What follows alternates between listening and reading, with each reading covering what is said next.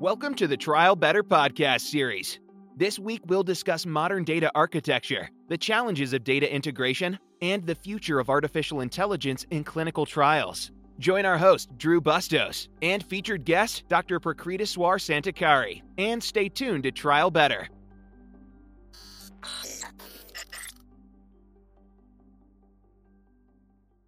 Welcome to the Trial Better podcast series. We're delighted that you're joining us today. I am Drew Bustos, and I lead Business Intelligence Product Management at E R T. And with me today to discuss the role of modern data architecture is Doctor Santakari, Vice President and Global Chief Data Officer at E R T. Santi is a data evangelist, an accomplished technology executive with over twenty years of experience, and he's earned a P H D in computer simulation from Indian Institute of Science and postdoctoral research at the University of Michigan. Now, Santi speaks regularly, he is published, he's covered everywhere, and he travels all over the world speaking regarding these topics.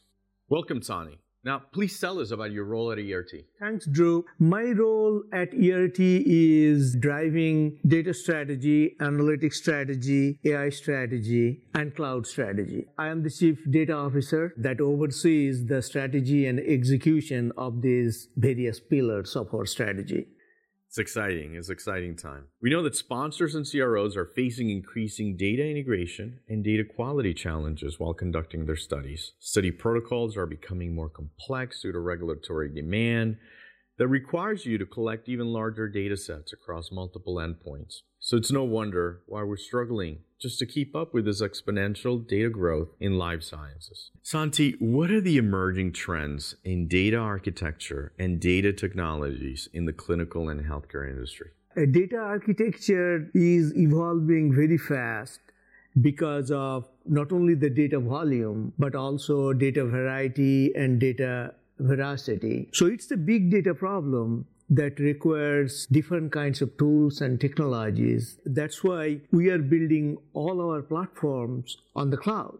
That way we can build platforms at scale and also employ uh, newer technologies as business problems demand. And uh, to that end, we are employing A I tools and technologies. We are using different types of big data technologies, different backends, not only S Q L databases, but also NoSQL databases. So we are fit for purpose. If a business requires certain technologies to be employed, we are ready to employ those technologies, including cloud. That's great. So a lot of exciting parts moving in our industry. What are some of the data architecture challenges? The data architecture challenges are too many. One of the big challenges that we are solving as part of building our data platform is dealing with uh, data integration from data from various vendors, from various systems, and also bring that data in one place in a common way for, for consumption. It's uh, easier said than done because these vendors and their technologies, they don't uh, cooperate. So there is no standard per se. Then we deal with not only structured data, we also deal with unstructured data and binary data. So when we try to bring all these into one place, such as in our case, Enterprise Data Lake, the architecture challenges get compounded. Another big challenge is making that data available real time, for analytics, for reporting, you name it. And the third big challenge is, is uh, employ modern artificial intelligence techniques on top of these integrated data sets. So it requires a very platform-centric uh, approach, and which uh, my office has undertaken. What are some of the products that your team is building? The data products that uh, we are building, uh, it all starts with integrating the data. So we are building a data platform at scale in the cloud. Uh, we call it operational data store that brings all internal and external data set in, in one place. We are also building master data management, because that ties everything together. And then overall, since we are dealing with not only structured data, but also unstructured and binary data, we are also building an enterprise data lake. Yeah, I've heard about data lakes for, for many years. And uh, so, Santi, what are the challenges in implementing a data lake architecture in healthcare? The primary challenge in implementing a data lake architecture in healthcare uh, has to do with making sure the data platform is architected with data security, data privacy, and data protection in mind, while enabling real-time data transmission, collection, ingestion, and integration at scale. Not to mention challenges in dealing with unstructured and binary data in the data lake cannot be underestimated. From the data lake architecture perspective, supporting both batch and real-time data integration and business intelligence are a real practical challenge. Making integrated data available to all constituents in a self-service manner is another big challenge. So everything that you're saying, Santi, seems to indicate that integrating data is complex. Is that, can you elaborate a little bit more on that? Yeah, just to give you an example, uh, let's say a, a given clinical trial on an average uses six to twelve vendors on an average. Sometimes it can go as high as twenty even. And a clinical trial also gathers not only structured data, but also unstructured data, like data from documents, data from images, data from you name it. All kinds of data sources that a clinical trial needs to get data from. Now, as a data platform um, group, we are on the hook to bring all these different disparate data into one place. And one system, while it works very well within the confine of that system, but when you ask that system to work with another system, that's where the problem arises, because they were built in silos. They were built at different times by different R and D teams, by different product management teams. So as a data integrator, we always face those data integration challenges because their semantics don't match, their meanings don't match, their volume don't match. So that's basically uh, where the problem arises. Very interesting. Now, you also mentioned master data management as one of the products your team is building. So how did your team architect the master data management for this new data platform? Great question. Uh, master data management is the glue, as I mentioned, uh, that that binds um, all the disparate systems together. And it is the key architectural component of our overall data architecture foundation. Our enterprise data lake is a consumer to our M D M platform, which collects all master entities such as study, site, patient, sponsor, customer, et cetera, from all of our operational and transactional systems, and masters them in real time using sophisticated matching and merging algorithms, metadata management, and semantic matching. We also have data stewards from business uh, side, from product management group, who oversees manual matching and merging, data quality related issues, and own data from business ownership and accountability point of view.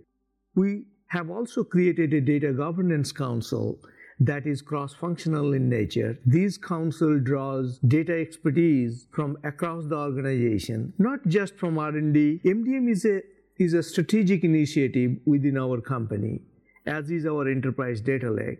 This data lake platform serves up all business intelligence reporting, analytics, and A I across the entire company, across all business lines, enabling us to create smart data products and opening up new revenue channels for the company.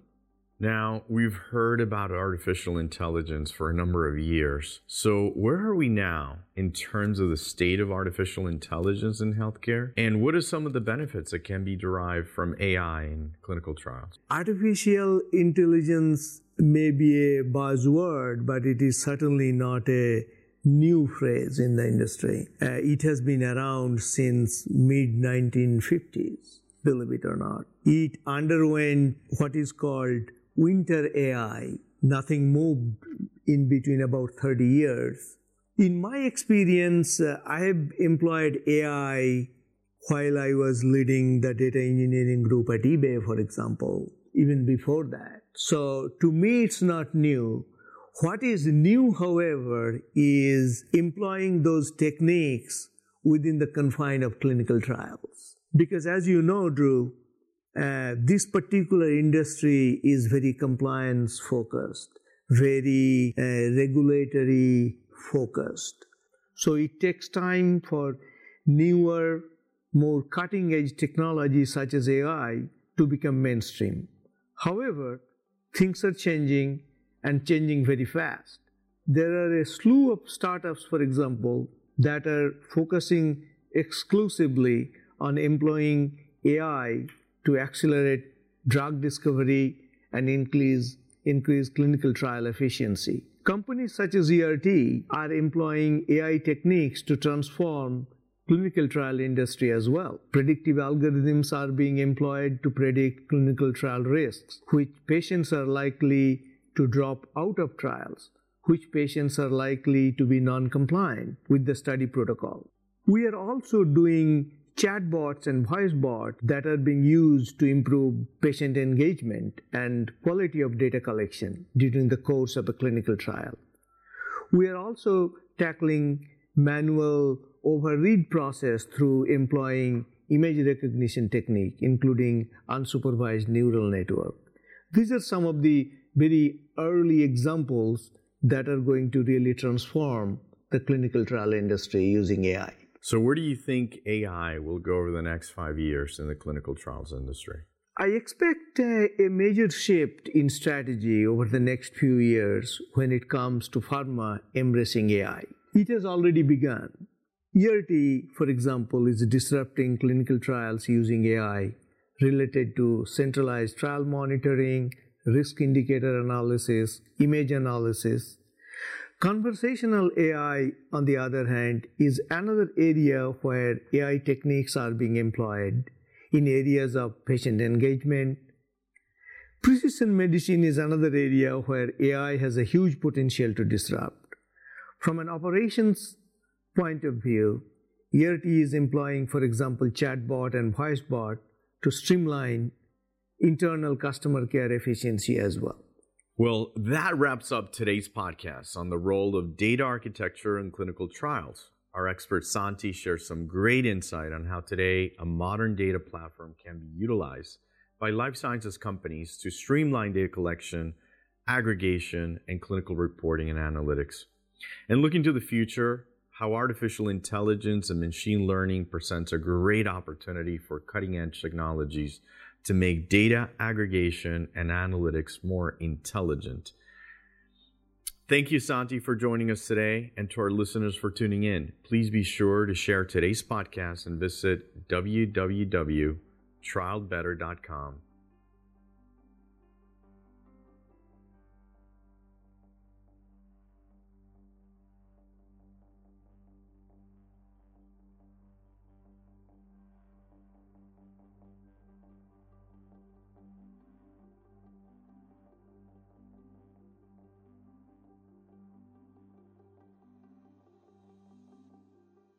Special thanks to this week's host, Drew Bustos, and our featured guest, Doctor Santakari, for your discussion on the future challenges and opportunities in clinical trial data. To our listeners, thanks again for joining us. If you heard something you like, please shoot us a message at trial better at e r t dot com or leave us a comment below. We'd love to hear from you. And don't forget to join us for the next edition of Trial Better.